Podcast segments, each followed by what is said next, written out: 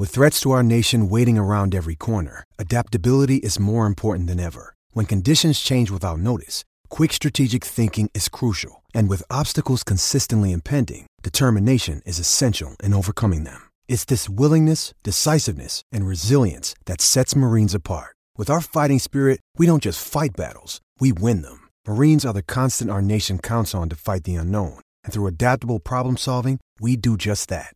Learn more at marines.com. When you need mealtime inspiration, it's worth shopping Kroger, where you'll find over 30,000 mouthwatering choices that excite your inner foodie. And no matter what tasty choice you make, you'll enjoy our everyday low prices, plus extra ways to save, like digital coupons worth over $600 each week. You can also save up to $1 off per gallon at the pump with fuel points. More savings and more inspiring flavors make shopping Kroger worth it every time. Kroger, fresh for everyone. Fuel restrictions apply. Mary redeemed a $50,000 cash prize playing Chumba Casino this year. I was only playing for fun, so winning this was a dream come true. Chumba Casino is America's number one social casino experience. It's serious fun. With over 80 casino style games to choose from, you too could win life changing amounts of cash. Be like Mary. Log on to chumbacasino.com and give them a whirl. That's chumbacasino.com. No purchase necessary, void or prohibited by law. 18 plus. Terms and conditions apply. See website for details. The voice in the preceding commercial was not the actual voice of a winner. It's never been easier to communicate with people, but it's never been harder to know which platform you're supposed to communicate on. Here's a simpler solution. With call, meet, and message all in one app, RingCentral makes communication easy. With all that connectivity in the palm of your hand, you can work from anywhere with anyone at any time and never miss a beat. Because when it comes to communication, simple is better. Learn more at ringcentral.com. RingCentral, simpler communications. Hello, MD Nation. Welcome to the show. But today's episode is going to be brought to you by The Gallery. Based out of New York, The Gallery is a curated collection of photographs from around the world. While we are unable to travel, this is a great way to bring a piece of the world to you. All prints are made from 100% recycled aluminum, giving your wall that gallery finish. Right now, the gallery is offering our listeners 15% off their purchase by using the promo code 15OFF. So go to thegallery.com. That's T H E G A L R Y.com. So your wall will never be boring again. And now for the show.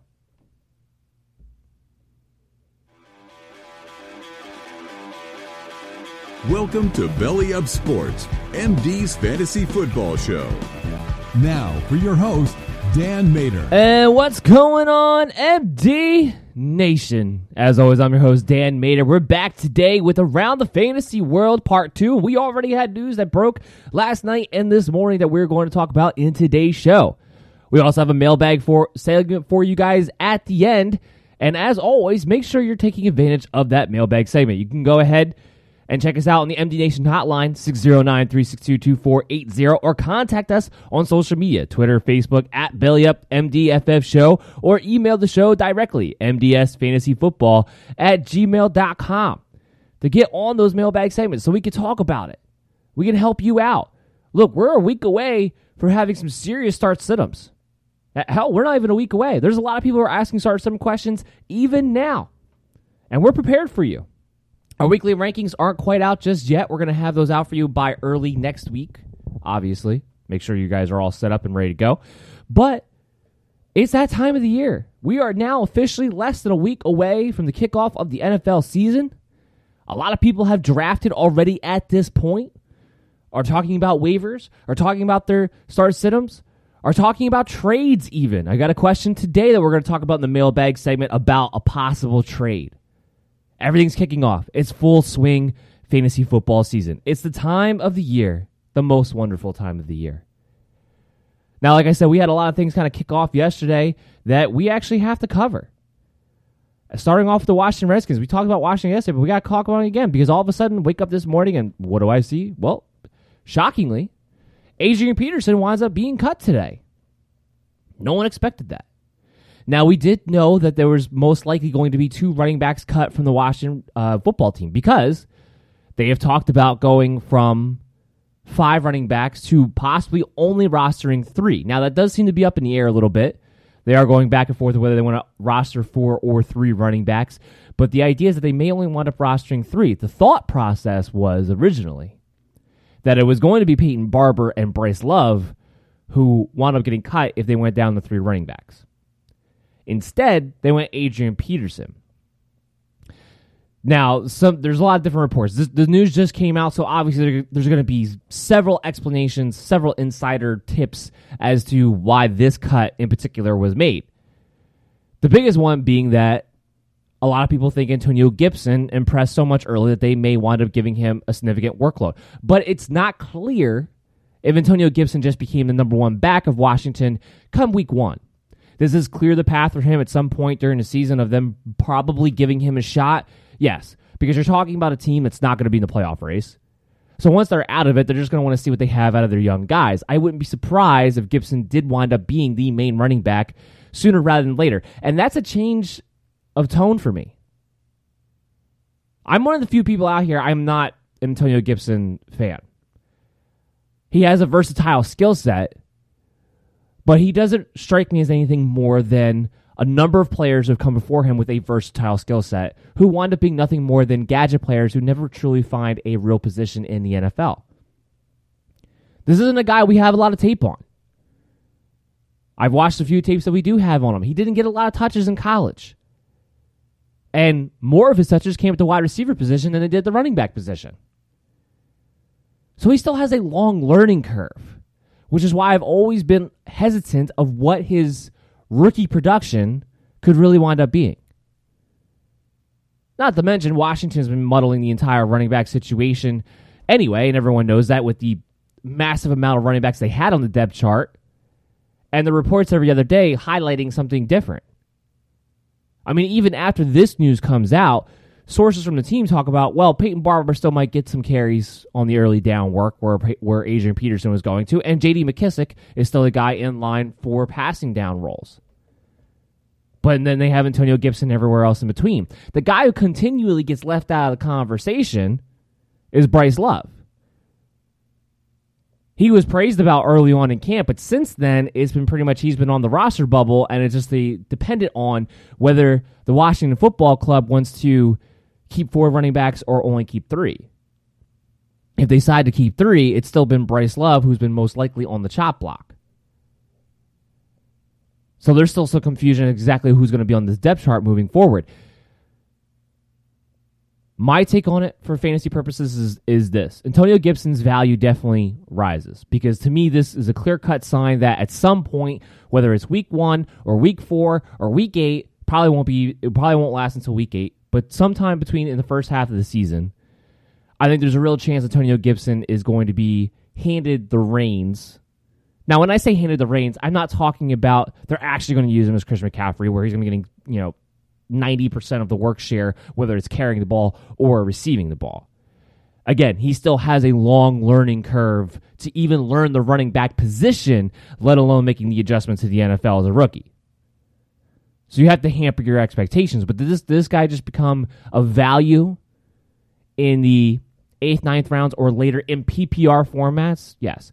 Now I say I stress PPR formats or even half point PPR formats to a degree because if you're talking about standard leagues, I still don't believe that this guy is going to be in there at the red zone.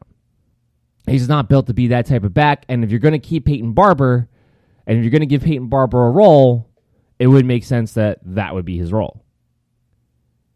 And I still don't even mean 80% of the receiving work because they've been pretty much talking about this whole time that they want JD McKissick involved. That he was going to be more than just special teams. And that's why he made this roster. So there's a lot that we're going to have to unpack over the next few days. We're going to get a better indication especially come Monday, Tuesday, Wednesday when they start practicing as normal for their week one matchup. We're going to get a better indication once those practice reps come out exactly what it's going to look like, at least for week one.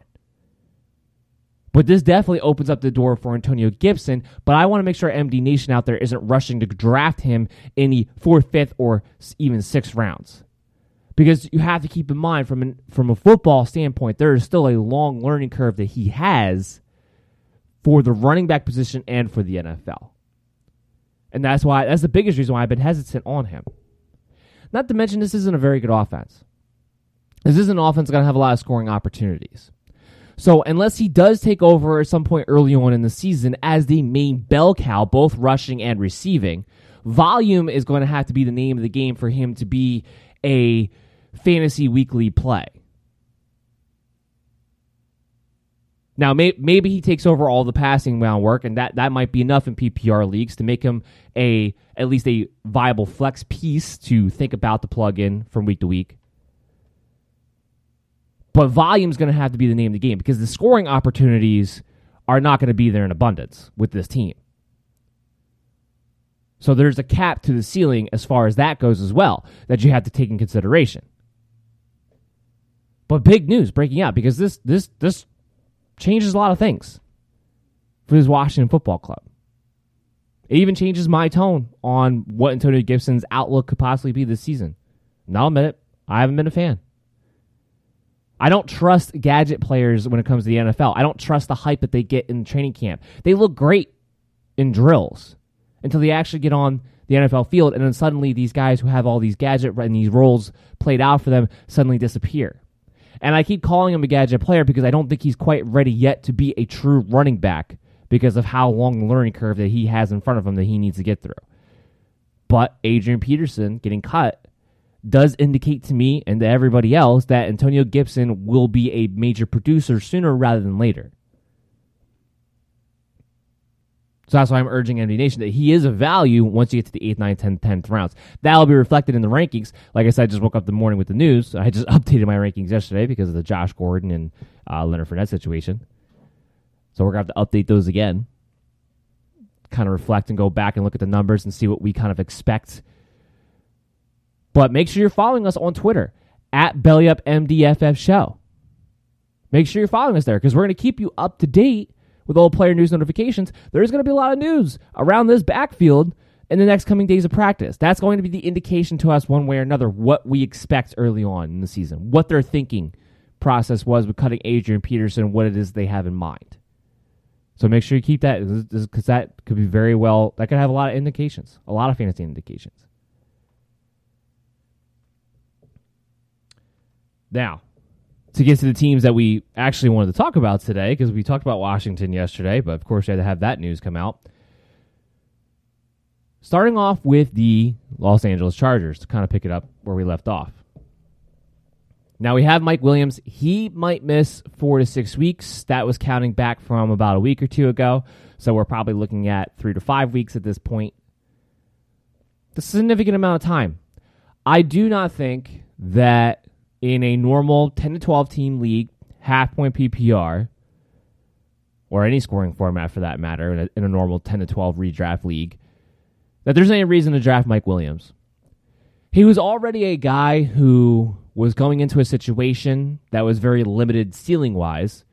Your hope was that Tyrod Taylor would be able to find him in the end zone more than Philip Rivers would be able to. But now, if he's going to be three to five games in before we even sees his first action of the season, and who knows what state of the offense is going to be in at that point, Mary redeemed a $50,000 cash prize playing Chumba Casino this year. I was only playing for fun, so winning this was a dream come true. Chumba Casino is America's number one social casino experience. It's serious fun. With over 80 casino style games to choose from, you too could win life changing amounts of cash. Be like Mary. Log on to chumbacasino.com and give them a whirl. That's chumbacasino.com. No purchase necessary, void or prohibited by law. 18 plus. Terms and conditions apply. See website for details. The voice in the preceding commercial was not the actual voice of a winner.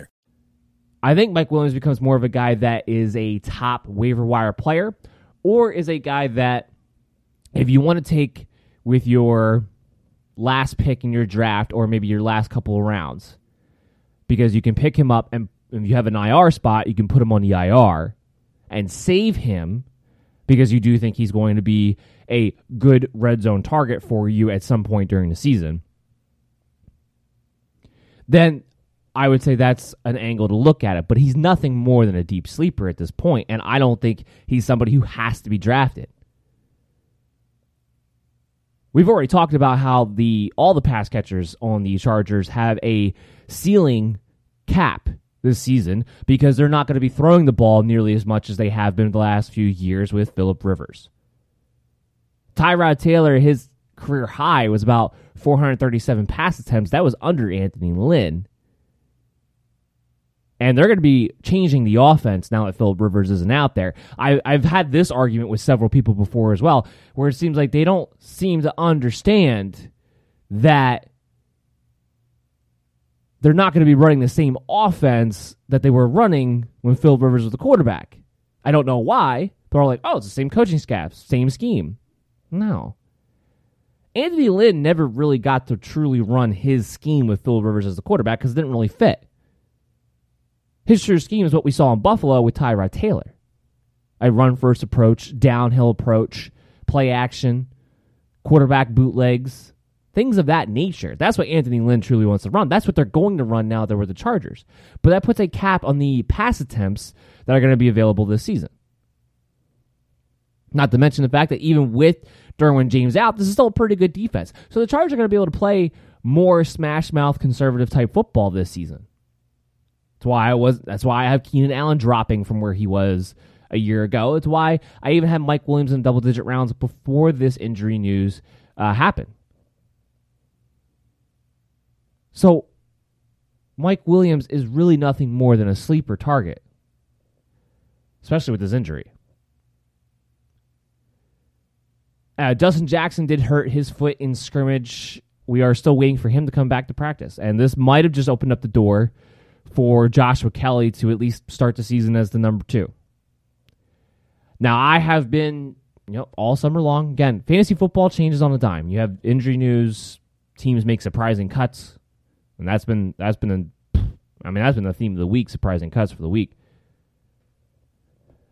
But I've been big on Justin Jackson being the number two, and that's the way it was transpiring until this injury because it'd been a close battle, but it seemed like Justin Jackson was actually beating out Joshua Kelley for that number two spot. Now might not be so much because now if he hurts his foot, even though it's not serious, even though there's talk that he should be active for week one, it might have paved the way for Kelley to jump in front of him in that position battle for that number two role, which is a pivotal one because that number two role in the Chargers could mean goal line carries, could mean 10 to 12 carries a game. Because yes, I know everyone wants to point to one. when Melvin Gordon wasn't there last year, Austin Ekeler got all this work. That's not really the game plan that they want to do. They want to utilize Austin Ekeler with. You don't want to give a guy like Austin Ekeler 20 carries and seven receptions a game. It's that's too many touches for a guy who's built like Austin Ekeler. It's not what he's there for. So that's not what they're going to look to do. Justin Jackson, Joshua Kelley are going to look to take some of that workload away. It's just a matter of who wins that number two job. And I've been big on Justin Jackson because I think he's he's a better player. He's a better talent. He's more explosive.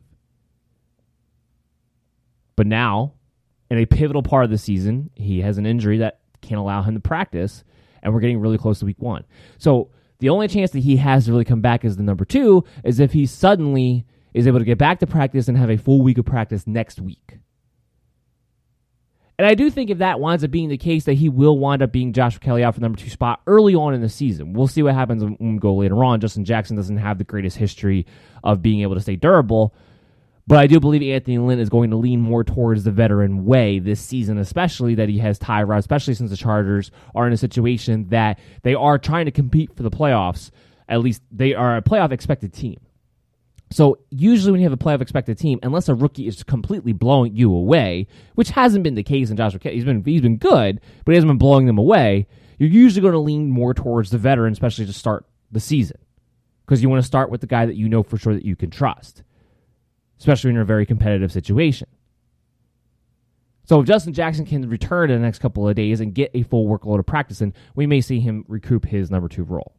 But that's something else we're going to have to remain to be seen. You're going to have to be following us on Twitter at BellyUpMDFF Show to keep up to date on. And we'll talk about that, obviously, when we're back next week. Darrel Williams for Kansas City has been taking reps in front of DeAndre Washington, and the last time I checked, there was talk about DeAndre Washington possibly being on the bubble, and that surprised me as well. Because to me, I thought DeAndre Washington was one more versatile than Darrel Williams, is a bigger guy so he could handle the goal line work, and he's a proven pass catcher. I thought it made sense to me that DeAndre Washington, of all the Kansas City Chiefs backs, would be the handcuff to Clyde Edwards-Helaire, and that does not seem to be the case. Now, Darrel Williams, what his skill set is, it makes it's not like it doesn't make sense to me why it complements Clyde Edwards-Helaire as well as it does. And from all intents and purposes, he has been splitting reps with Clyde Edwards-Helaire in training camp. splitting the first team reps. And it's not surprising to me that they're probably thinking short yardage situations, goal line situations. I've been saying that the entire time. It's why Clyde Edwards-Helaire is not a first round pick to me because the touchdown opportunities I do not believe are going to be there because I don't think we're going to see him on the red zone on the goal line very often. Now, the one thing that he gets a saving grace from is because this is Kansas City Chiefs that we're talking about. They probably run shotgun in the red zone more so than any other team. So that's where he'll still get some opportunities. It's not going to be all taken away. But when they look to go power run at the goal line, when they look to go power run short yard situations, Clyde Edwards-Helaire is not going to be the guy out there. And it looks like, because of the way the practice reps have been getting taken, it's going to be Darrel Williams, who showed some promise a season ago. When he was out there, he was effective. But yeah, there's there's some real question. DeAndre Washington may be a guy who actually winds up being on the roster bubble. Now I don't I don't understand why they wouldn't just keep the three of them. But a lot of times when it comes to that third running back on the roster, it's are you a major contributor on special teams? And if he's not, then a lot of times those guys do wind up getting cut, even though they have probably better talent for their actual position that they're they're they're, they're on the depth chart for. But that has been that's been the case so far. As far as what's going on in the training camp for them. Now, as far as anything outside of that, there hasn't been too many notes for the Kansas City Chiefs. I mean, Watkins got banged up a little bit early on, but he's been practicing. He's still expected to be the wide receiver too. Hill and Hill came back from a little bit of a tweak hamstring. He came back pretty quickly, so it wasn't really anything to worry about there. We haven't heard anything negative about Travis Kelce as far as I mean, with all these guys, we're talking about you know, are they healthy? Kelce's healthy, Mahomes is healthy, uh, Mecole Hardman's healthy, uh, Watkins and Hill are all healthy now. The only the only note that was really coming out is who's going to be the other running back besides Clyde Edwards-Helaire. So that's good to know there too, especially from a heavy fantasy team and a team that's going to be playing next Thursday that you need to know a little bit earlier about. Next thing I want to talk about are the Indianapolis Colts. Now, for the Indianapolis Colts, we have quite a few notes to talk about here because there was a lot of position battles that we weren't sure exactly how we're going to shake out. So it looks like Parris Campbell is going to be the starting slot wide receiver for the Indianapolis Colts. Which I was already not big on T.Y. Hilton. But I have been saying for most of the summer when, when and we didn't talk about T.Y. Hilton a lot. We didn't talk about the Colts a lot this year, actually, but outside the backfield. But when brought up, I did say that I might be ranking T.Y. Hilton too low if their plan is to move him all around and let him play a lot of slot. Because if he they let him play a lot of slot, then he could be Philip Rivers' Keenan Allen. They're moving him all around, be his possession receiver. And we know that when Hilton's actually right and he's healthy, he still has the explosive ability to take the ball to the house. So I admitted that I might be ranking him too low, but overall, I don't think this is a team that's going to be throwing the ball close to 600 times, even though they brought in Philip Rivers. With that offensive line and the resources that they have at running back, I believe that they're going to be a pretty run heavy team. And at this point in Philip Rivers' career, I think the smart play would be to try to take the ball out of his hands a little bit, simplify it for him. Don't put the game on his shoulders. If last year proved anything, is that the putting the game on his shoulders is gone. And he can't say it wasn't because of the weapons because he had plenty of weapons with the Chargers. Plenty. His days of putting this team on his back are over. So I think that would be the smartest thing to do. So if Parris Campbell is going to be your bona fide slot receiver, T.Y. Hilton's still going to have to play the perimeter. I do think that means that our ranking on T.Y. Hilton, and I'll pull it up for you in a, in a second, is probably pretty accurate as far as what you can really expect. Where I don't feel like I'm projecting him on the low side, I feel like I might be projecting him dead on now because that ceiling is going to get capped if he's not going to be able to put put in position to get those extra targets, those extra receptions that I recognize that he might be able to get. And I have him as wide receiver 38. I also don't have T.Y. Hilton playing 16 games. I have him playing 13 because the past few years that's been the other issue is that he has been consistently nicked up. So Parris Campbell playing the slot uh, for his purposes, for Philip Rivers' purposes, doesn't matter much for fantasy football. But it does matter, I think, when it comes to T.Y. Hilton a little bit. Michael Pittman and Pascal have been battling it out for that other perimeter wide receiver spot. It does look like they're leaning towards the rookie. They're leaning towards Michael Pittman, which makes sense because this is a team that lacks true red zone targets. And that's the one thing about Michael Pittman. He's not a guy who's over explosive. He's not a guy who's overly dynamic, but he is a guy who catches the ball well in traffic, and he's a big bodied receiver. Mary redeemed a $50,000 cash prize playing Chumba Casino this year. I was only playing for fun, so winning this was a dream come true. Chumba Casino is America's number one social casino experience. It's serious fun. With over 80 casino style games to choose from, you too could win life changing amounts of cash. Be like Mary. Log on to chumbacasino.com and give them a whirl. That's chumbacasino.com. No purchase necessary, void or prohibited by law. 18 plus. Terms and conditions apply. See website for details. The voice in the preceding commercial was not the actual voice of a winner. Listen, if you're always running to the bathroom and sometimes just can't make it, we need to talk. You're not alone. I was just like you until I spoke to an expert physician about Axonics therapy. It changed everything. It didn't just give me bladder control, it gave me my life back. Axonics therapy is not another drug, it's just a tiny device you barely have to think about. And it can give you real, lasting relief. You can even try it out first to make sure it works for you. Just take the first step. Get started at findrealrelief.com. That's findrealrelief.com. It's time to get your life back. Consult a bladder specialist to find out if Axonics is right for you. Results and experiences may vary. Risks can result from Axonics therapy that may require surgical intervention. Available by prescription only. For more information about safety and potential risks, go to findrealrelief.com. And I I had Kevin Bowen of uh, 1075, the fan from Indianapolis, on the show in back in I believe May or June, and he I asked him the question: Could Michael Pittman actually lead this team in touchdown receptions? And he said it's possible. It's possible because they don't have a true red zone target. And with Trey Burton now expected to miss the first two weeks of the season, who was ramping up to be their number one passing catching tight end because Jack Doyle is somebody who had gotten banged up for a significant amount of training camp. He is back now. But even he's never been a huge red zone threat. He's always usually been gobbled up by the second tight end, like Eric Ebron. He hasn't been able to stay healthy consistently. So the only true red zone target in my mind that they have is Michael Pittman. So he has some potential as a rookie. Now, it's going to be very touchdown dependent, but there is going to be some value there. And it lo- does look like he's going to beat out Zach Pascal for that other starting spot. The other news and note that has remained consistent and the same all throughout training camp, not just from coach speak, but also uh, obvious from the first team practice reps that they have been getting, is that Marlon Mack, Jonathan Taylor are truly a 1A, 1B situation. They have been splitting first team reps all throughout training camp. And unfortunately for the both of them, Nyheim Hines has been in on third downs almost every single time with the first team as well. So it does truly seem like this is shaping up to be what I feared it to be. Why I don't have as much value on any one of the Colts running backs as anybody else does. I certainly don't have Jonathan Taylor as somebody you should be taking in the third, fourth round. MD Nation, say it with me. Let someone else make that mistake in redraft leagues.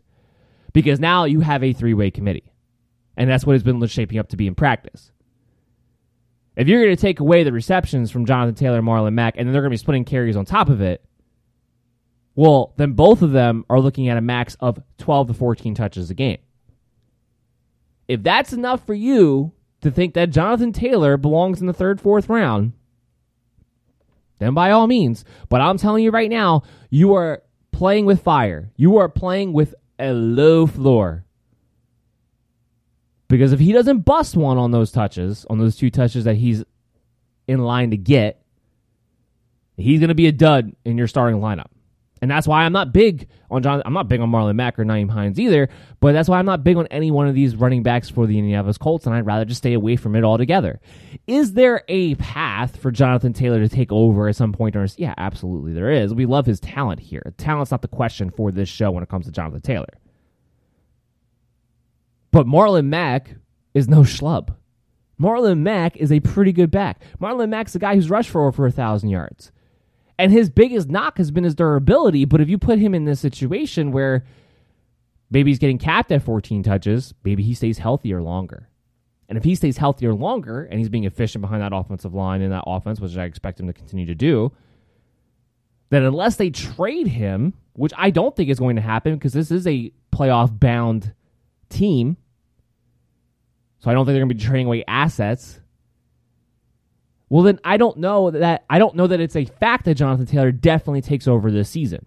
Next year, sure, Marlon Mack's gone after this year on his contract, but it's not a guarantee in my eyes that Taylor definitely takes over because Marlon Mack is not a bum. And people seem to just be neglecting that fact that that is a real possibility. And I think more favorable than Taylor Ness, or I think at least 50 50 as far as the idea of Taylor taking over this backfield outright at some point during the season. I think, there, I think it's a 50 50 shot either way. To me, Taylor should be somebody you're taking eighth, ninth round. As somebody who has the potential to take over and has maybe some flex appeal in the meantime. But you're taking him in the third, fourth round. You're taking him as your RB2. That's a mistake. You are going to, even if he does take over, it won't be till the second half of the season. You're going to be starting off the year behind the eight ball. And it's very hard in fantasy football to come back if you're starting 0 4. It's hard to do.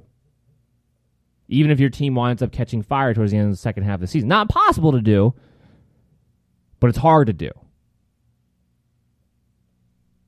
Moving on. Houston Texans. I don't have much notes for them, surprisingly enough.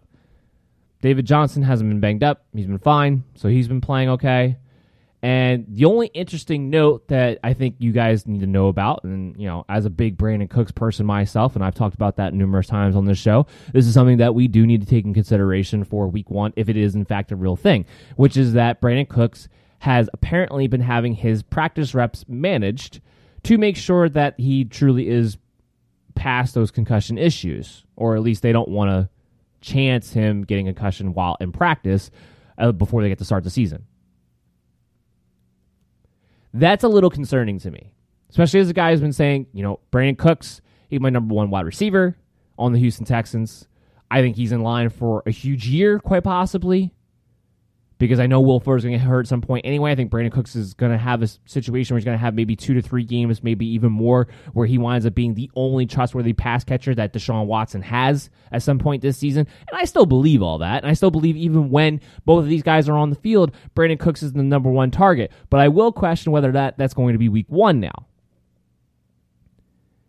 Now, maybe they've just been managing his practice reps and, and they've been, but the thing about what worries me about that the most is the chemistry between him and Deshaun Watson, have they been able to build that up enough?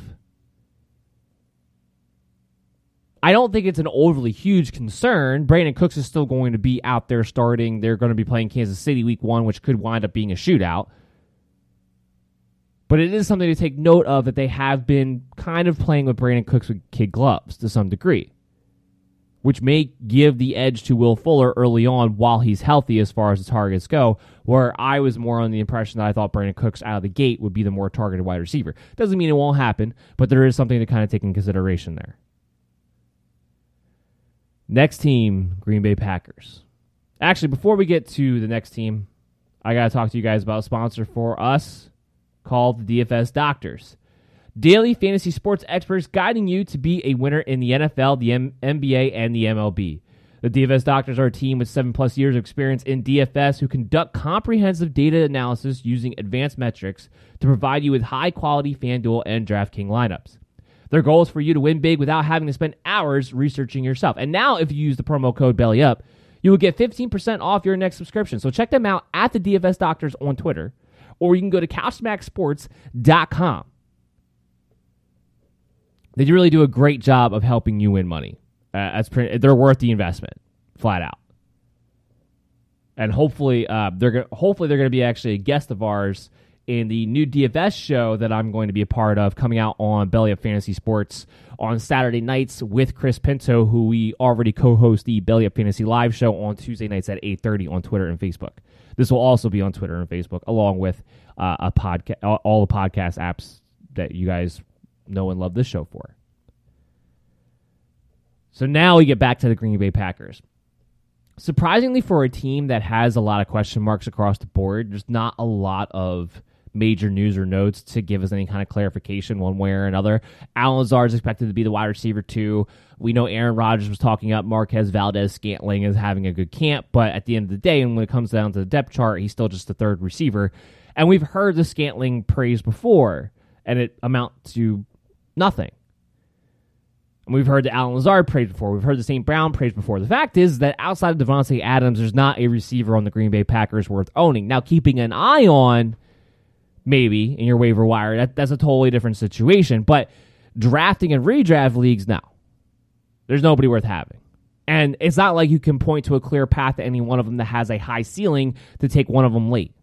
I'd rather have a John Ross, for instance, who's going in around the same territory as an Allen Lazard is, and he has a much clearer path in my eyes to more targets and possibility of being more of a boom bust product in your flex position. Just just to name one guy off the top of my head. The only really note that we have here is that they have confirmed that they do not expect AJ Dillon to have much of a role, especially early in the season. I do not think AJ Dillon is going to have much of a role at any point in this season, barring major injury to Aaron Jones and Jamaal Williams. AJ Dillon is not there to usurp Aaron Jones. He's there in case they don't get a deal done with Aaron Jones after this season. That's what he's there for. Or if they do get a deal done, to play with Aaron Jones when Jamaal Williams definitely leaves at the end of the season because his contract is up too, and they're not going to be re-signing him. But he's not there to be a contributor this year. So as a result, though, Aaron Jones has been kind of coming down as a value because a lot of people have been concerned about the idea that AJ Dillon will be involved early on and be involved at some point this year. And I've been harping on that. It's not going to happen. Everyone has to get off this kick that because you are a running back drafted in the second round, that automatically means you're going to get touches. It's not what it means. It's not what it means. It depends on what running back you are, and it depends on the situation that you were drafted to. I don't understand why that's such a hard concept for people to grasp. They're just like, no, running back, second round, if you're drafted there, that means you're going to play. No, it's not what it means. It's all relative, it's all situation dependent. And no one seems to acknowledge that. In fact, uh, fantasy experts are probably the biggest culprits of them all. That's why I like doing this show. I like to infuse a real, a little NFL realistic expectations, re, a little, a little NFL reality into this show to kind of give you more of a perspective on how these things kind of actually break down. Will Cam Akers be involved? Yes, because they don't have a true starting running back. Is J.K. Dobbins going to be involved? Yes, because the Ravens run the ball a ton, and J.K. Dobbins has a skill set where he can pass the ball, and they have already have their thunder, and J.K. Dobbins can be their lightning. So he'll have a role. Is Anthony McFarland going to have a big role? No. He's a guy who has predominantly special team skills, who predominantly in the NFL only grades out to really be a satellite receiving back, who can't pass protect, and Jaylen Samuel still hasn't been cut. Will Jonathan Taylor have a role? Yeah. Because Marlon Mack, they know, is not the future because they're not going to bring him back after this year when his contract is up. It depends on the situation. It's not just about what draft capital you spent. H- how many times did I get harped on that Darrell Henderson, again, the Rams, because he was taken in the third round and because Todd Gurley, you know, was going to be rolling out there in a wheelchair, was going to have this big role last year? Never happened. How many times did I hear that Justice Hill was going to usurp Mark Ingram at some point this season, or at least be the primary passing down back and have this huge role as an explosive weapon. And that never happened. These things happen all the time. It's not about the draft capital. It's about what type of player you are, what type of situation did you land in. That's going to dictate when or if you truly are going to have a role to contribute. Not every pick is smart by these NFL teams. And I feel like people know that, but when we start talking about fantasy football and they start talking about well, where this guy was selected, therefore should have X amount of role, they seem to all go out the window. We all know there's draft bust picks all the time, and yet seem to ignore that when we talk about fantasy football. So that's why I like to do this show. I'm here to try to make you I'm not here just to just to help you win. That is the primary focus, but I'm also here to try to help you be a smarter NFL fantasy football owner. That's the main goal. That's the main goal to make you guys smarter. And that means taking into consideration these different variables of how these things actually work. Detroit Lions. D'Andre Swift does return to practice, but he's still practicing in a limited capacity. This is disappointing. I think there's a real. I mean, look, I always thought there was going to be a more of a 50-50 split when it came to D'Andre Swift and Kerryon Johnson as far as the carries go, with probably a, a, a 60-35 split or a 65-35 split in favor of D'Andre Swift when it came to receiving game. That still should take place in my mind at some point this season, but it might not be week one. Because he's had to miss so much time with practice, it does seem like on Johnson, at least for week one, maybe week two, is going to be the main guy carrying the football. So what I'm saying is that I don't know if you can play D'Andre Swift week one in your flex like you were maybe planning on doing so beforehand. He's another guy who's been kind of getting drafted at his ceiling anyway. I have him more in the 7th, 8th round territory. He's been kind of going in the 5, 6th round territory. I haven't been blasting that one quite as much because he is a much better running back than Kerryon Johnson is. And I did think that there's a real chance that early on in the season, had he been able to practice, he would have been the guy getting more of the touches overall early on in the season compared to some of these other rookies like Jonathan Taylor and Cam Akers who are not. So I haven't killed it completely because I thought that you could still be a flex for you. But I did think it was a little bit of a stretch to take him in the five, six round territory when you can still get a high end wide receiver too, or even in some cases you can get you know a, a David Johnson type. But I mean he's not going too far after that.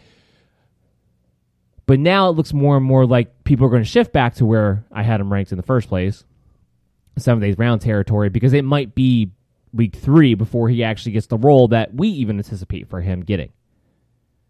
So just some, something to keep in mind for those first couple of weeks. If you drafted D'Andre Swift, I would maybe try to see if you have a better option, especially for week one. Let those things, let's see how it plays out. See what, if he's able to ramp back up to full participant in practice at some point next week, and then kind of go from there. But there's a real chance that Kerryon Johnson is going to lead this backfield week one. Hockenson has not been feeling 100% from the ankle. We kind of all know about this, but outside of that report about mid August or so, there hasn't been too much word about him struggling in camp or having an issue with it. Look, Hockenson's big thing is just, you know, just catch the ball in the end zone. Don't drop it. As long as he catches the ball in the end zone, he should be fine. He should be fine and he should be a guy who has who's the tight end two, who you could probably stream for or draft as a sleeper, but have top ten potential. Because would it shock anybody if T.J. Hockenson brought in eight touchdowns? No. Hell, had he not dropped the ball at the clip that he did last year, he probably would have had eight touchdowns a season ago. So I'm not too worried about TJ Hockenson in the ankle as far as it messing up his sleeper capabilities. Denver. So the big thing about Denver right now is KJ Hamler. It does look like he might wind up missing the entire month of September with the hamstring injury. Now, KJ Hamler was never somebody that we really loved as far as redraft purposes or anything like that. But I did think that his role was a vital one when it came to Jerry Jeudy and Courtland Sutton because with his role as that third receiver, as a let's say for now in his career a one trick pony where he just stretched the field, I think that that really helped open everything up for Courtland Sutton and Jerry Jeudy because you weren't going to be able to double them with a safety, and they're going to be able to operate and do what they do best, which is get open in the intermediate, uh, shorter range part of the field and be able to take the ball and break it once it's in their hands, especially with Sutton because he's such a physical phenom. So I thought KJ Hamler's role was vitally important to keep defensive pressure off of those other two guys. Now, even without him, there's still a lot of weapons on there. You still have Noah Fant who can stretch the seam and do something in a similar capacity that uh, KJ Hamler was going to be out there to do. And from a target perspective, like I said, it doesn't really change too much. We know Courtland Sutton's going to be the number one. We knew Jerry Jeudy was going to be the number two. So it doesn't. It's not. It's not a drastic thing, but I do think it's. It, it does hurt them a little bit as far as from an NFL concept what they're going to, what kind of matchups they were going to be able to get on a consistent basis until KJ Hamler gets back. The big question for this team, and we've been talking about this all summer, is just what kind of Drew Lock quarterback are you going to get? And from all intents and purposes, my beliefs on him have been confirmed throughout training camp, and the notes on him have been that he has been wildly inconsistent especially notably during the scrimmage that they just had this past week as their dress rehearsal that a lot of the teams did. And during that scrimmage, he was wildly inconsistent with, with accuracy throwing the football. And it's not something that's going to change. And I harped on this from the beginning. That's the only thing to me that could torpedo the value of a Courtland Sutton or torpedo the value of, of a Jerry Jeudy as a sleeper wide receiver. Because I actually like Jerry Jeudy this year as far as rookie wide receivers go and what kind of value he might have even in redraft leagues. But Courtland Sutton's the big one here because we have Courtland Sutton ranked somebody as a high end wide receiver too. The one thing I keep reminding myself is that his quarterback play was horrendous last year. They didn't have as good of an offensive scheme, and he was still able to put up big numbers. So my hope is that as long as Drew Lock does not implode to a Ryan Leaf level right off the bat, that he still should be able to put together a very solid, very high end wide receiver two type of performance. We still know he's going to be the lead targeted guy, and that's really all that matters at the end of the day for Courtland Sutton because he is a budding superstar in this league. As far as the running backs goes, Gordon, he missed a scrimmage due to a rib injury, but it sounded like it was more of a precaution than anything else. He should be good to go for week one. He is expected to be the lead guy. Phillip Lindsay added on 10 pounds. So maybe he's a buck fifty soaking wet now. I don't I don't know. I don't know what that matters for Phillip Lindsay. Because putting on ten pounds for Lindsay doesn't doesn't make him all of a sudden physical enough to hold up in pass protection, which is the biggest reason he hasn't been in on passing down work over the past couple of years. That's why they've had to turn to Royce Freeman. It's a big reason why they signed Melvin Gordon. It's a big reason why Phillip Lindsay may not be as big of a part of this backfield as some people thought he would be or should be. Because if you have Melvin Gordon, who's already the better pass catcher and already going to be the lead guy as far as the carries go, then you have a three down back. And while he might not be the three down back in the sense of a Chris Carson, let's say, who's going in, trying, trying, trying to think of uh, workhorse backs going in that territory, if he maybe he's not on that level where he's getting definitely 20 carries a game, but I think he's guaranteed about 16 to 18.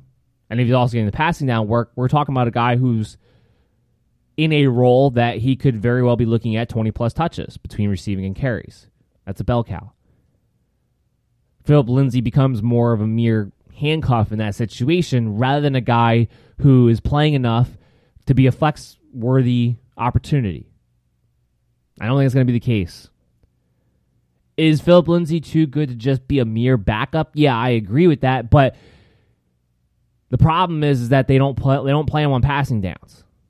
And that's not going to change under Pat Shurmur. And Pat Shurmur has more of a history to lean towards one featured guy if he feels like he has that guy in the locker room. That's the other reason why I think there's a good chance that Phillip Lindsay may get bumped down to just a mere handcuff. And I have him as somebody that isn't worth drafting unless you have Melvin Gordon. Before we move on to our next team, do you want to talk to you guys about Prop Me? Definitely use prop me while the NFL season is going on because this is going to be a lot of fun and it's really easy to use because prop me is a new innovative gaming platform and it's really the first of its kind. Prop me makes betting from person to person more easy than ever, designed for new and experienced gamblers alike using straightforward prop bets that can be literally created on anything. You want to bet on what that next play will be? Then create a prop. You want to bet on who's going to win that game of beer pong? Then create a prop. It takes hanging out with your friends to a whole new level. So join today by downloading the Prop Me app or go to propmellc.com. Mary redeemed a $50,000 cash prize playing Chumba Casino this year. I was only playing for fun, so winning this was a dream come true. Chumba Casino is America's number one social casino experience. It's serious fun. With over 80 casino style games to choose from, you too could win life changing amounts of cash. Be like Mary. Log on to chumbacasino.com and give them a whirl. That's chumbacasino.com. No purchase necessary, void or prohibited by law. 18 plus. Terms and conditions apply. See website for details. The voice in the preceding commercial was not the actual voice of a winner. When Shopify says you can sell anywhere, oh, they mean it. Woo, hold up. Just got a new sale. Order fulfilled and shipped. Inventory levels good. Whoa, Shopify doesn't mind if you're at sea level or on top of the world. Ah, you can run and grow your business anywhere. Climbing mountains is never easy, but at least Shopify gives me all the tools I need for my business to hit new peaks. Whether you're selling carabiners or crop tops, start selling with Shopify today and join the platform simplifying commerce for millions of businesses worldwide. We've built the platform so you can keep climbing and grow your business to new heights. With Shopify, you really can sell to anyone from anywhere. This is Possibility, powered by Shopify. Start selling online today. Sign up for a free trial at shopify.com slash free 22. Shopify.com slash free 22. Shopify.com slash free 22. Internet connection required. Not available on mountaintops or seafloors.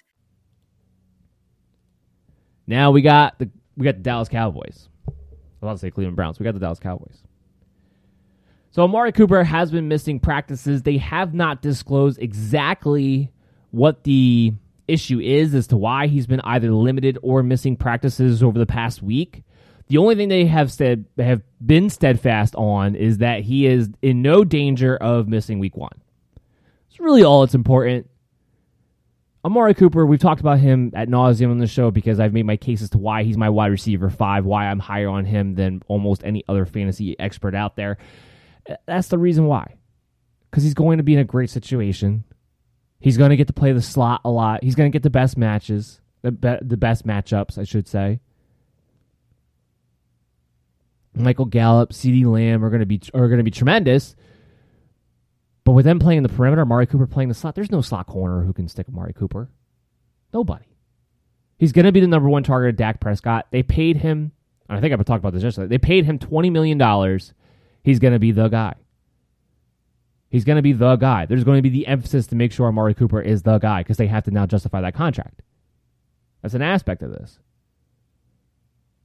So we love Amari Cooper. As long as he's not going to miss week one, we're not worried about it. And that's what they've been pretty consistent on. Other than that, there hasn't been too many notes coming out of Dallas. The only one I could think of was that yesterday it came out that there was maybe some questioning as to exactly how dominant Blake Jarwin's role is going to be at the tight end position because he has been struggling with blocking. But there's really no tight end of note with the Dallas Cowboys. And like I said, we talked about he's still a good tight end too, a streaming option that you're going to have because he's just going to have games and matchups where the defense just doesn't pay attention to him. Especially with teams that don't have as good a tight end defense he's going to get left wide open in the middle of the field. He's going to left wide open in the seam. He's going to be left wide open in the red zone sometimes. So even if they wind up going with somebody to block on running down situations more so than not, again, snaps for the tight end don't matter as much when it comes to fantasy football. All that matters is that the guy that you have is out there in the opportunistic times that you need your tight end pass catcher to be out there. That's it. Mark Andrews proved that a year ago. Doesn't really matter as much. Rob Gronkowski very well might prove that this season. Blake Jarwin could be another one of those guys. Not on the same level, of course, but in that kind of role, in that kind of capacity. Next up. Now we got the Cleveland Browns. So Nick Chubb, he's all good from his concussion. That's the big news there. Kareem Hunt has been taking meetings with the wide receivers. We've we've talked about that we've talked about as to why we point to that as a reason that we know at the very least Kareem Hunt is very much part of this game plan. This is not going to just be Nick Chubb's backfield. He should get most of the carries, but Kareem Hunt's going to get most of the receiving work, and he's not going to be left out on the rushing game either. That's what we talked about. I have no problem drafting Nick Chubb and Kareem Hunt. In fact, I might even go as far as to say that if I wind up drafting Nick Chubb, I would want to make sure I get Kareem Hunt. I mean, we all know what Kareem Hunt might be if Nick Chubb goes down, but either way, you got Nick Chubb who's going to be a high end RB two in our eyes here at the MD's Fantasy Football Show, with with a ceiling that could put him in the RB one conversation without a doubt. And we also view Kareem Hunt as a guy that we very much would love to be able to play in the flex every single week. And a guy who has tremendous value if something were to happen to Nick Chubb. But most importantly, we think he can definitely be a high end flex play, even with Chubb out there. So I have no, and if I'm a Nick Chubb owner, I'm going to make sure that I'm protecting myself in that scheme, in that backfield. I might make a point to draft Kareem Hunt, even if that means giving up my second and my fifth round pick to the Cleveland backfield. This is going to be a good running attack. And not just because Kevin Stefanski in the system, but this offensive line that hasn't been talked about within this, you know, this hype of Nick Chubb and Kareem Hunt and Stefanski and in this Cleveland offense moving in. This offensive line hasn't been talked about nearly enough. It's going to be a good offensive line this year, guys. And they fit this system to a T. So that's a note to keep in there too, especially if you're still drafting. Or if you're a Nick Chubb owner now, maybe see what it would take to get Kareem Hunt off of somebody. Landry is good for week one. There was some question early on in training camp about what that was going to be. Was he definitely going to be ready for week one or not? He's been practicing in full. He's good to go. So we don't have to worry about Jarvis Landry. That's the good news there too. I mean, and, and Beckham says he, you know, he's come out and said that he feels a lot better at this time this year than he did at this time last year. Which is, I mean, just great news. Look, when it comes to Landry and Beckham, all it really matters is are they healthy? There's not, Rashard Higgins is going to be the wide receiver three. There's not a third pass catcher that I'm overly concerned about in Cleveland. Even if they don't throw, even if they throw the ball a mere 500 times, which is what I do have them projected for, that's why I'm not as big on Baker Mayfield. But even if they throw the ball only 500 times, because it's so top heavy, the target share where that ball is going to be going between OBJ and Jarvis Landry, they can still get bo- both get over 100 targets even on a low volume passing team. Because it's not going to be Austin Hooper. It's not going to be Rashard Higgins. Hooper's going to be involved in the red zone. But look at what Kevin Stefanski had at his disposal a season ago. A team that ran two tight end sets as much as they did, Irv Smith Jr., Kyle Rudolph were, were not very relevant. They weren't stealing a lot of targets. Now, it's a little bit of a different situation. I want to make sure that everyone knows that I'm acknowledging that because you just paid Austin Hooper, you know, at the time anyway, before Kelce and Kittle got their contract extensions, you basically just paid him to be the number one tight end in the NFL. So there should probably be at least a little bit more of an emphasis to use Austin Hooper than he used Irv Smith Jr. or Kyle Rudolph last year. And Baker Mayfield has a natural rapport with the tight end position in general in his short young career when it comes to the red zone. So I don't expect that to change either. And Austin Hooper is uh, our tight end eight because of his red zone capabilities. But he's not looking at the targets that he got with Atlanta last season. It's just very top heavy as far as the target share goes to Odell, Odell Beckham Jr. and Jarvis Landry. And they're supposedly more healthy than they were a season ago at this point, and are good to go for week one. Cincinnati, Joe Mixon, he got his new contract, returned to practice right away. The migraines dissipated as soon as he signed the check. My migraine would dissipate too if I got that kind of money. So he's good to go. He's back. He's in action. He's a RB1 for us this season. He's a guy that we have no problem taking if you are drafting in the later end of the first round. If you're in standard leagues, if you're in half point PPR leagues, I'd rather have Joe Mixon than Michael Thomas this season.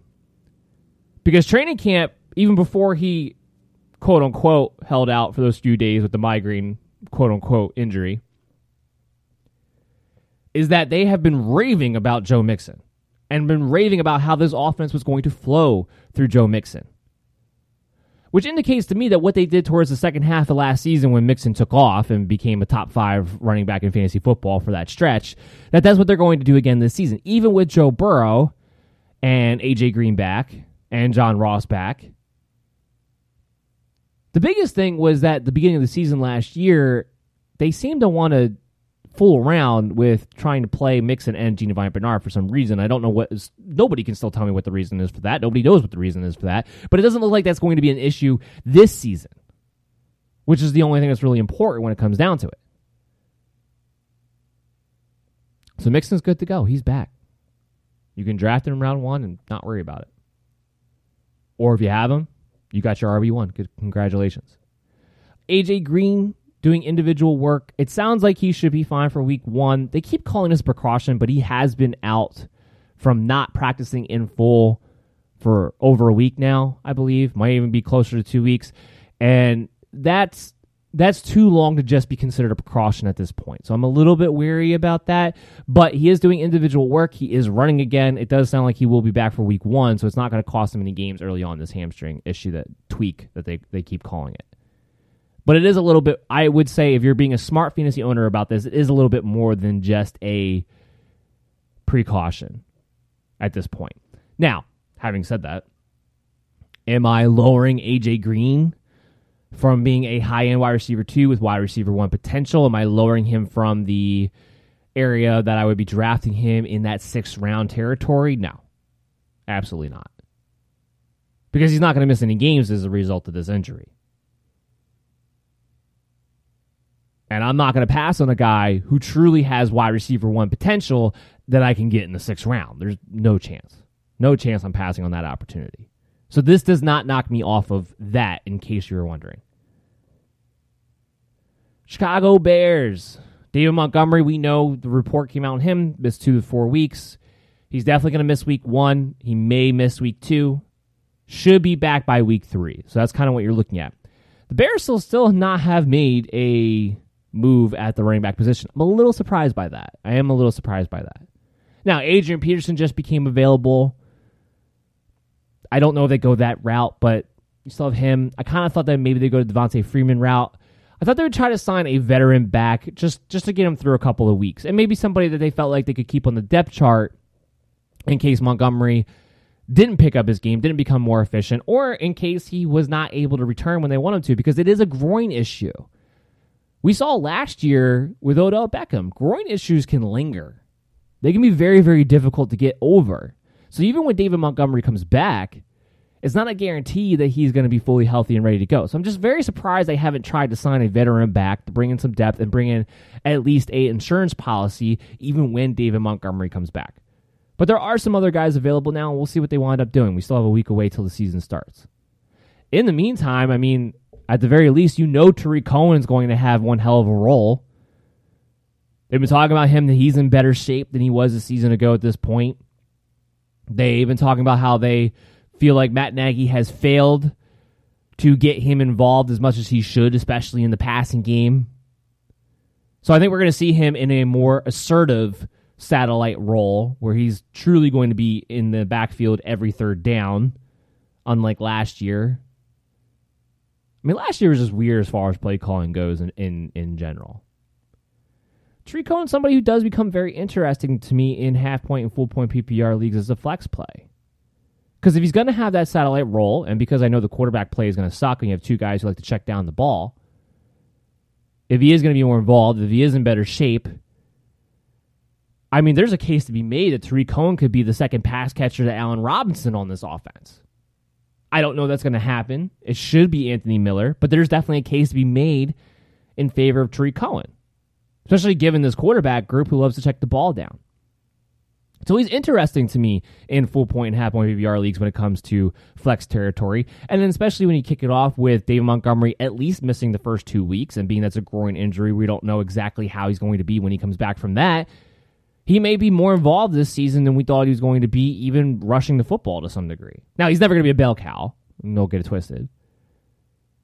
But he has a little bit more of a ceiling than he initially did, and a little bit more importantly, in Tarik Cohen's case, a little bit more of a floor that you can actually trust and maybe find yourself in the position being okay with playing him on a week to week basis in that flex position. Next up, we got the Carolina Panthers. Ian Thomas, he did have toe surgery. X rays came back negative. He should be good for week one. It doesn't sound like it's anything too major. He's good to go. So that's, I guess, the good news there. I mean, Ian Thomas is somebody who's nothing more than a streaming tight end anyway. He's not somebody I felt like you should be drafting unless he was going to be one of your sleeper guys. He kind of falls into that group of a Blake Jarwin, a Jonnu Smith, a uh, TJ Hockenson, for some people, Mike Gesicki, but not for this show, not for MD Nation, right? Let someone else make that mistake. He falls into that group. So would this maybe be a tiebreaker for me? Sure. As far as like, well, you got a little bit banged up where these other guys really haven't. They've been healthy pretty much throughout training camp, or at least have, haven't missed practice time anyway. But he was somebody that uh, could just be a streaming option at some point in the season anyway. Uh, the note that we have to talk about a little bit when it comes to Carolina Panthers is, you know, something everyone's been questioning is Teddy Bridgewater, and the big thing I've been questioning is his deep ball ability. I mean, look, it could be coach speak. It very well could be. There's been a lot of positive reports about a lot of players this training camp, and and it's sometimes it's difficult to decipher what's coach speak and what's actually something tangible to take with you into your drafts, into your seasons. But Teddy Bridgewater has been amped up all season, all training camp long, as somebody who has been impressing throwing the deep ball. That he does have a much better deep ball, much more accurate deep ball than a lot of people want to give him credit for. Now that that comment came from Matt Rhule, but it's been backed up by beat writers who have been able to see some practices. So it's more than just one person talking about this. It's more than just the coach who has been noting that Bridgewater maybe has a better deep ball than most people realize. And the big factor of that is coming off the heels of report that him and Robbie Anderson have maybe been clicking more than any other wide receiver on the Carolina Panthers. That would indicate to me that he is in fact doing well with the deep ball because that's going to be Robbie Anderson's role within this offense. If it was you know, DJ Moore's been DJ Moore as far as we would expect him to be through this training camp, uh, as far as reports on him have been, but because there's been such an amplified indication that Teddy Bridgewater and Robbie Anderson have been on the same page so far this training camp, that would indicate to me that Teddy Bridgewater has in fact been maybe more aggressive than people expected him to be while in practice and has been throwing those deep balls pretty well because that's going to be his role. He's going to be down the field. DJ Moore is going to be handling, you know, the short range intermediate area and Curtis Samuel will be handling, you know, everything else in between. So that does indicate to me that he has in fact been pretty good on deep ball with Robbie Anderson. Being that there does seem to be a big rapport there. The reason that's huge is because, well, one, we were big on Teddy Bridgewater here on this show. He is our QB 14. So obviously that makes me happy because that backs up my argument that he's a high end QB2 who's definitely going to be somebody who's going to be streamed throughout the season and somebody who has great potential. This is a great offensive system, and he has a great amount of weapons.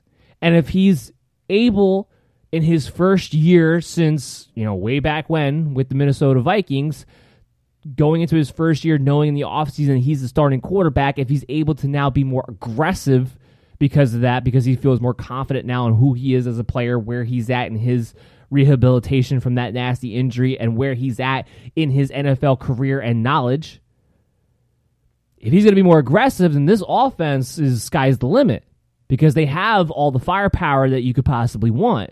The only question was is Teddy Bridgewater, can he be and will he be as aggressive as you need him to be?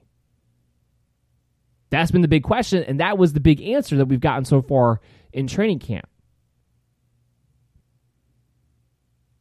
But that's also a big reason why we haven't been as big on DJ Moore as a lot of other people. There's a lot of weapons.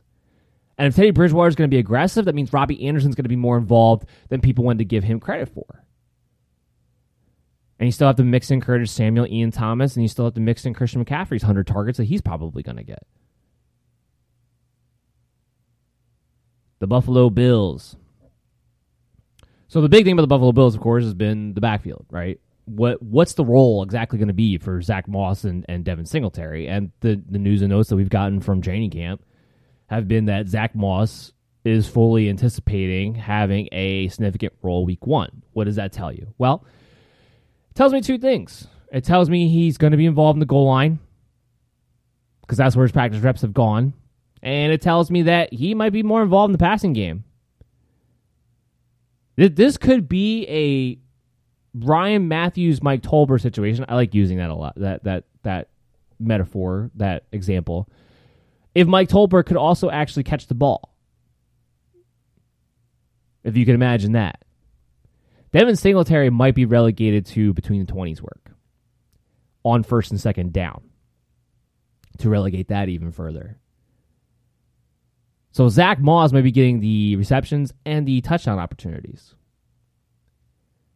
Which means Zach Moss might actually might wind up being the more fantasy valuable back who you can draft in your 13th, 14th rounds, 12th rounds of your of your redraft leagues and 10, 12 team leagues. Now he's he's graduated from somebody who at times wasn't even being drafted to usually being drafted in those later rounds. But instead of spending the seventh, eighth round pick on Devin Singletary, I'd much rather own Zach Moss later on. Because he very well might be in the more fantasy opportunistic situations this year. And it looks like the big thing on him, of course, was durability. He stayed healthy throughout training camp, so that was the big, you know, big obstacle out of his way. Or it's not completely out of his way, obviously, but that was the big obstacle he had to get over in training camp because you stay healthy through that. He did.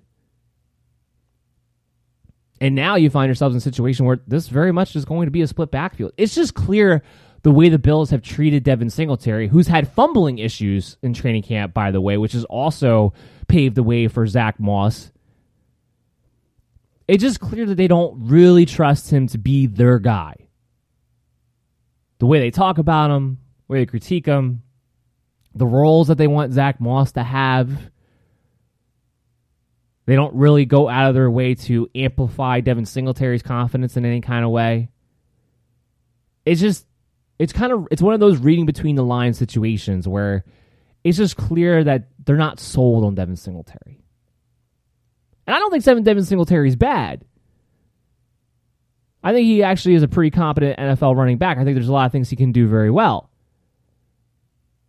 But it's just clear he's never going to be in a situation to have the workload. And if you're going to take away his goal line carries and he's not going to be the main passing down guy, well, then all of a sudden there's a whole new low level floor that we're talking about when it comes to Devin Singletary that you kind of have to watch out for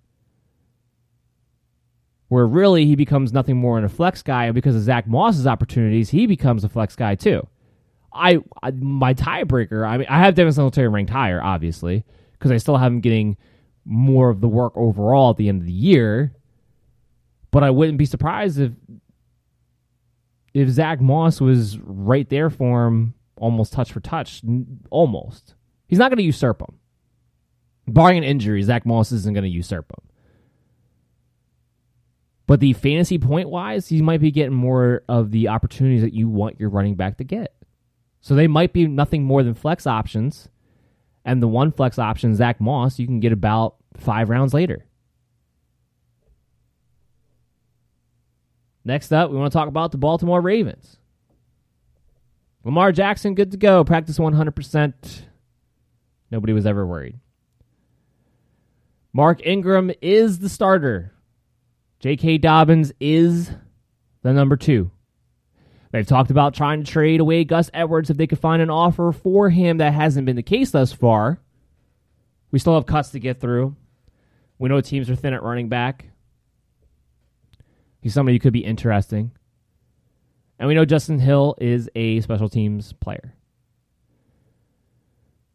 Like I said from the beginning, ever since they drafted J.K. Dobbins, Gus Edwards, Justice Hill, you can move aside. The touches that they got last season now get allocated to J.K. Dobbins, which means J.K. Dobbins is somebody who could be a flex option. Hi, I'm Maria. And I'm Mike. And we're Team, Team ready. ready. Black Hills Energy knows your home is where your heart is, so they want you to be ready. It's all about keeping you safe, prepared, and making your home as energy efficient as possible.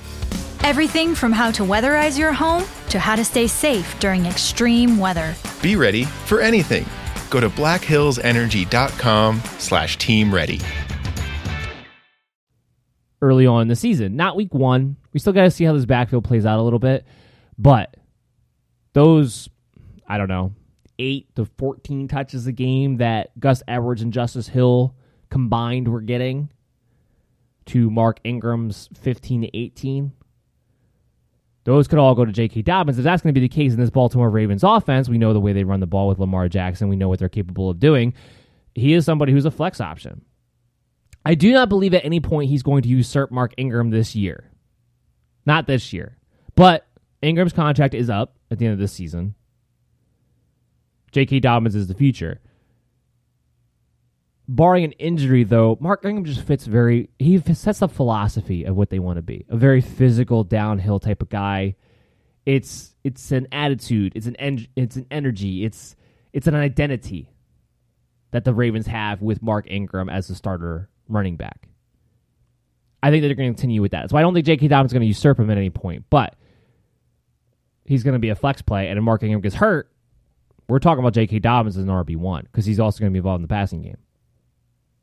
So if you have Mark Ingram, I think it's imperative that you try to get J.K. Dobbins. And even if you don't, he's somebody I'm still good taking in the eighth, ninth round because I have somebody who's flex viability and RB1 potential if things go his way. Nothing else really to take out of. I thought there would be more news about the wide receivers of the Baltimore Ravens, and other than Marquise Brown looking good and putting on weight, which has been excellent, and Miles Boykin maintaining his role as the outside perimeter wide receiver, there haven't been too many other notes. Um, Mark Andrews obviously is going to play more. That Hayden Hurst isn't out there, but as far as fantasy perspective, I don't really care. I didn't. I mean, doesn't really help me when Mark Andrews blocks. So it wasn't really too many other notes to take out of the Baltimore Ravens. So we move on to the Atlanta Falcons, where we know Calvin Ridley is expected to have a big season. We know Julio Jones is Julio Jones. We've talked about Hayden Hurst ad nauseum on this show being our number one sleeper tight end, our number six tight end overall. We know that it's an even year. Matt Ryan should do well. I mean, basically, that's what it boils down to. So the only news or note that is we have to talk about would be Todd Gurley, and not from what you expect because we talked about Todd Gurley quite a bit, but the fact that we are getting what's the word? We're getting backed up. We are getting a vote of confidence in our analysis of Todd Gurley to this point from the coaching staff of the Atlanta Falcons after the scrimmage that they had. I believe it was either last Friday or last Saturday. In that scrimmage, it was reported by multiple people, and the com- the quote the quote in the comment that we're going to talk about comes from Dirk Koetter himself. But even from people who got to see the scrimmage, all took note that you know what Todd Gurley looked explosive. Todd Gurley was able to turn the corner. He was able to outrun the edge. He was able to make big plays. He was able to do Todd Gurley things. And that's what I've been harping on this entire time if you actually sat down and watched the film on Todd Gurley last year, and you watched when he was actually in a situation where he had the opportunity to turn the corner, whether it was on a wheel route, whether it was on a zone stretch run play, when he had the opportunity to turn the corner, he did. And he got around people and he blew past people. It didn't happen very often because of how bad the Rams' offensive line was last season. It didn't happen very often because for some reason Sean McVay decided not to target the running back position last year in the passing game. But when he was given the opportunity to do so, I'm thinking more towards the second half of the season when they finally started just feeding him the ball. He was able to do so when given the opportunity. He was able to turn the corner, which is why I was never worried about Todd Gurley as long as he's healthy out there on the field because I knew once he was in a better situation, which Atlanta is immensely as far as offensive line goes. I know a lot of people realize that or believe that, but you're gonna note, you're gonna notice that this year with that young talent that's been developing, and the fact that their offense just has more firepower than the Rams do at this point. You're gonna see it this season where he's gonna have more opportunities to make those bigger plays to be able to turn the corner again. And that was the big report for him coming out of that scrimmage was that he impressed everyone involved and just gives us an extra confidence here of what we've been telling you this entire summer. But that's it really for the Atlanta Falcons. Arizona Cardinals, which is the last thing that we have to talk about from the news or notes situation. Kenyan Drake returns to practice, still been a little bit limited. DeAndre Hopkins has been managed since sustaining the hamstring injury. He would come back in a limited capacity here, miss a day or two of practice, come back a little bit here again, kind of like AJ Green, this has been going on too long for it to just be merely a precaution, even though he's not somebody who is considered in danger of missing week one. But it does sound like it's something that's genuinely bothering him. I've already talked about DeAndre Hopkins being one of our bust wide receivers because he doesn't belong in the top five. And we don't even have him in the top 10. We have him wide receiver 14, but doesn't belong in the top five. Doesn't belong as your second round pick. And it just, this just amplifies the argument for me because one of my big things was that he's coming into a situation he does not have any previous chemistry with Kyler Murray on an offense that's designed to target one wide receiver above all. It's designed to spread the ball out quite a bit. Going into a new situation on a new team, it doesn't normally work out for wide receivers that well in a shortened off season. And now, on top of it, you've been missing the few practices that you've even had at your disposal. This just goes to amplify the point that I don't believe DeAndre Hopkins is going to get off to a great start this season. I don't believe he's going to have a true wide receiver one type of year. Now, he is an elite player. Do not get me twisted. He has a competent quarterback and a offense that's designed to pass the ball. So he's still going to be a high wide receiver too, and I'm not going to be surprised one moment if he's if he finishes in the top ten. But this just goes to further amplify the point to not overdraft DeAndre Hopkins, that he is one of those higher end draft guys that does look like he could possibly be a landmine in our eyes. MD Nation let someone else make that mistake. That wraps up all the teams that I wanted to talk to you guys about today. But we do have the mailbag segment. But before we get into that, we got to have a word from our sponsor, called Trophy Smack. You guys probably all know what they're about, what they've heard, what they do by now, especially if you've been in fantasy football for any length of time. But you could commemorate your league winner in the best possible way. There's no other company in the business that does it better than Trophy Smack. They create trophies of all sizes, belts, and rings with a variety of colors, along with free engraving and free shipping. And now you can get a free ring with your purchase of a trophy or belt if you use the promo code BELLYUP. So click on your Trophy Smack link on Twitter or on Facebook or go to trophysmack.com and use the promo code BELLYUP on your order today. So now we got the mailbag segment. Remember, if you want to get on the mailbag segment or if you just need your questions and you need some fancy advice and help at any given point in time, you can always contact the MD Nation hotline, 609-362-2480. You can always contact us on Twitter and Facebook at BellyUpMDFF Show, or you can email us directly mdsfantasyfootball at gmail.com. We're over an hour today, so again, we're only going to get to three questions. That's usually the minimum that I try to get to. And I picked out my top three here. So we have Pilsner from Twitter, OBJ or DJ Moore. He's asking for his draft. Which one would you draft higher? Half point PPR league. Again, no brainer, OBJ. we kind of talk. We got it's kind of nice because we got to talk about both of these guys already in the leagues and those to some degree in this episode.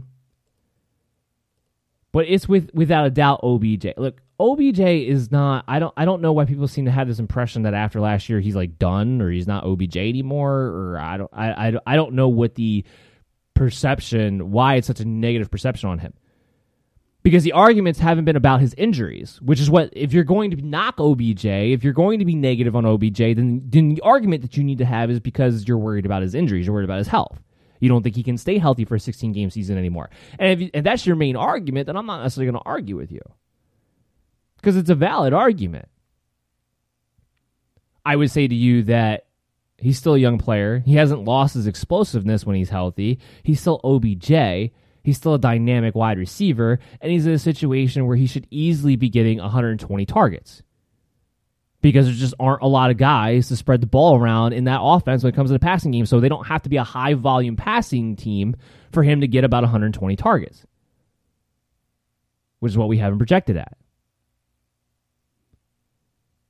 Now, as far as OBJ and DJ Moore question goes, I mean, if you've been listening to the show at all, you know that we are favoring OBJ. First of all, he's our wide receiver 10 in a half point PPR league, while DJ Moore is our wide receiver 30.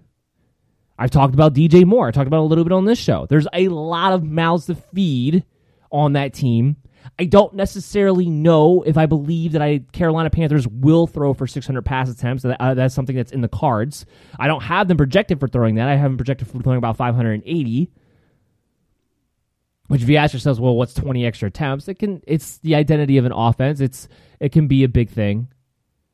And it's just a lot of guys to feed. And if they if, if Teddy Bridgewater and Robbie Anderson truly have been firing on all cylinders as far as their chemistry goes, well then it might not just be DJ Moore gobbling up all the targets in this offense. Because Teddy Bridgewater might not be the conservative game manager that most people seem to just want to make him out to be. He might actually be a competent NFL quarterback, which is what I believe him to be, and be able to throw to all levels of the field, which is I which is what I believe he will be able to do.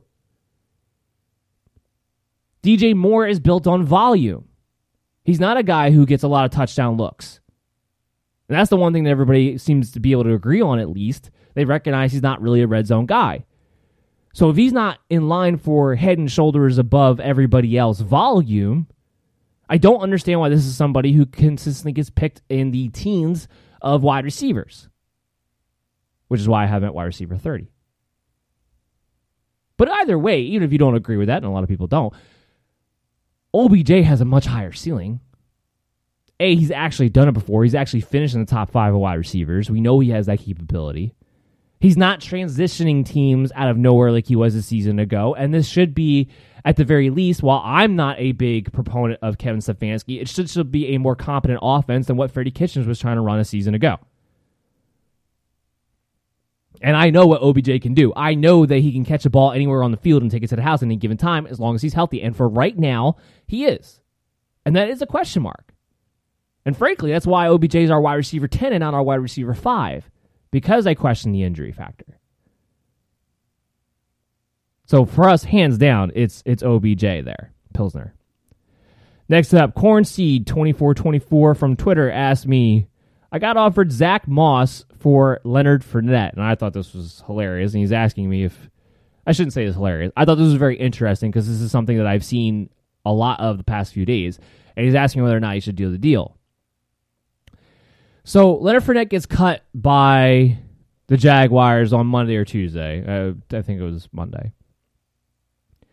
And Leonard Fournette owners then, I think, were panicking less than when he got signed with Tampa Bay now. And I say that to say this because I was not hit up for all these trades about Leonard Fournette, about whether or not they should trade away Leonard Fournette or what they should trade Leonard Fournette for. There were some, but not nearly as much as there are now after he signed with Tampa Bay, after knowing what his situation's going to be. And that seems to be because there's this narrative out there that people actually believe Bruce Arians when he says that it's just, this is going to be Ronald Jones's backfield unless he screws it up for the entire season. You got to be kidding me. First of all, uh, Bruce Arians along with Pete Carroll are two coaches that you got to take whatever they say with a grain of salt and put it in one ear and out the other.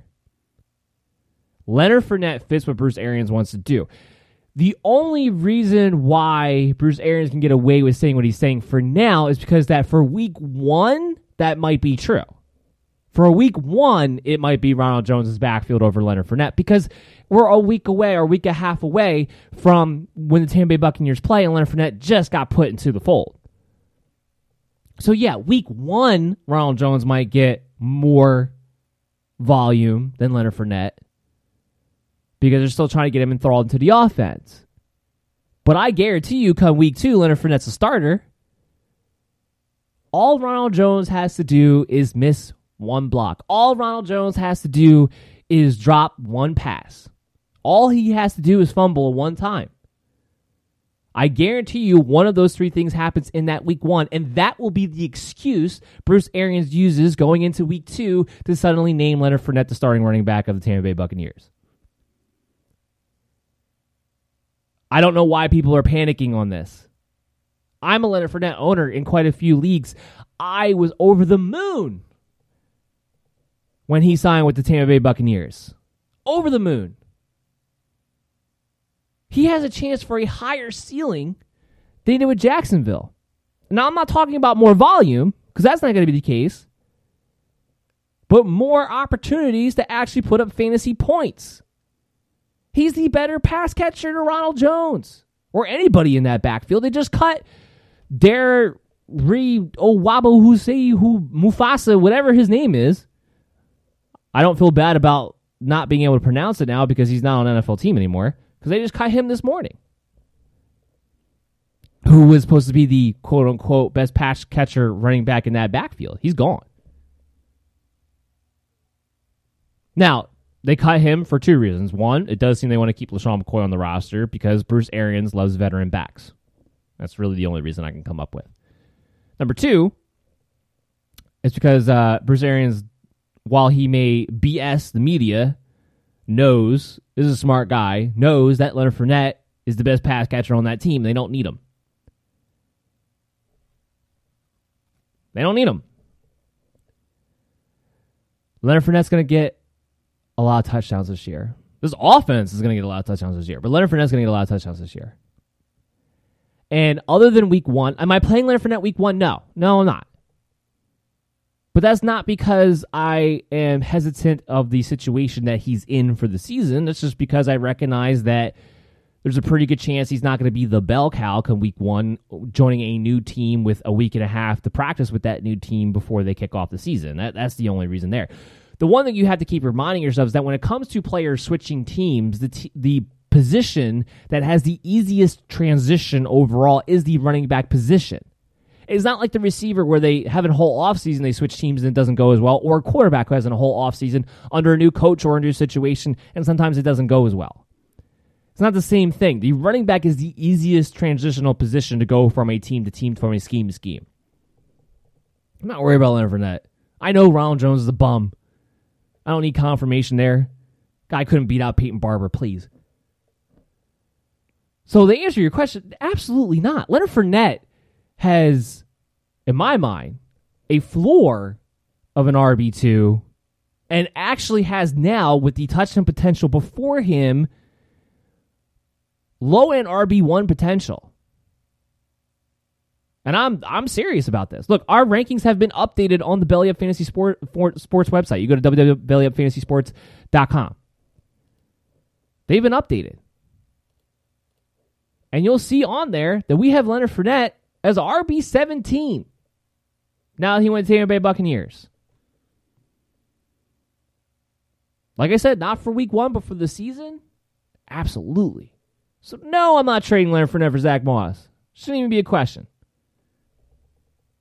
Next up, we got Ward from Facebook. He asked me, this is a good question actually now, especially given the, the news about Adrian Peterson. Antonio Gibson or Dobbins in a half point PPR league. Now we have Dobbins ranked higher, and I like I said, I this that's also partially I haven't been able to adjust my rankings yet because that news just came out. I'll be doing that later on today at some point. But I still have Dobbins higher. First of all, Dobbins is a more dynamic talent. He's actually been a running back in, in college and a, a guy who's ha- had a heavy workload and a guy who's in a much better offense, a much better situation. So, as far as the fundamental aspect of this question, it's Dobbins head and shoulders above Antonio Gibson. And hopefully that should put in perspective to some of the people out there who are getting overly excited by Antonio Gibson after Adrian Peterson was cut too when you're heading into your drafts. Because the argument when you when you lay it out like this, when you go player to player comparison, sometimes it can give you a better perspective on what to expect out of certain players or or who has really the better path to be more productive. I don't think there's anybody out there who can really make the argument to me that Antonio Gibson has a path to be more productive than J.K. Dobbins this season. Nobody.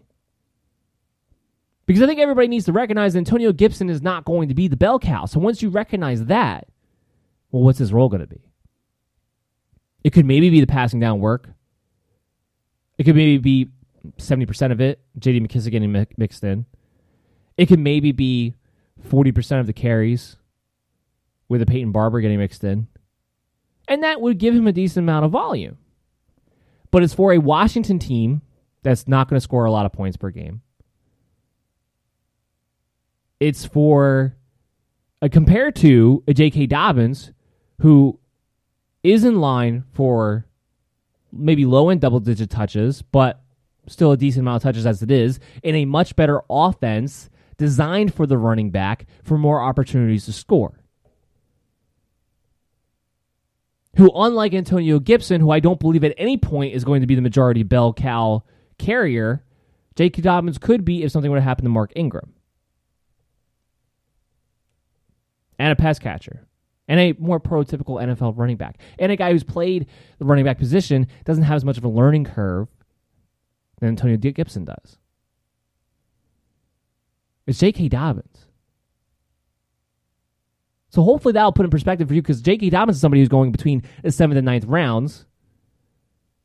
Hopefully, that'll put in perspective for you maybe where you should be taking Antonio Gibson. You know what he should be going after that. He's not somebody who jumps up to five, six round territory, which is what I fear is going to happen this weekend when people have their drafts now that Adrian Peterson has been cut. I fear that people are going to do that. So, MD Nation, say it with me. If someone wants to take Antonio Gibson in the fifth, sixth round, let him. Don't be afraid of that. Let someone else make that mistake. I'd rather have J.K. Dobbins. Like so my rankings haven't been updated yet, but I can guarantee you you'll still be ranked higher. That wraps up the show for today. Guys, guess what? This was our last off-season show. That's why I went a little bit longer. But we are back next Thursday with regular season season season programming. We're going to be previewing the Thursday night game. We're going to be previewing the early Sunday games, and we're going to have a mailbag segment for you guys for all your start sit questions. Make sure you're checking that out. Make sure you're the MD Nation hotline, 609 362 2480. Make sure you're hitting us on social media at Belly Up MDFF Show. Make sure you're following us on Twitter. Have those player notifications updated. Make sure you check out our rankings on bellyupfantasysports.com. And we're going to have our week one rankings available to you guys early on next week. Everyone have a great week. Count down the football. I can't wait to get back at it, to be back in season form with you guys next Thursday.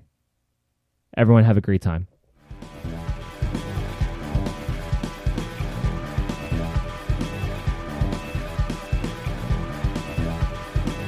Thank you for listening to Belly Up Sports, MD's Fantasy Football Show.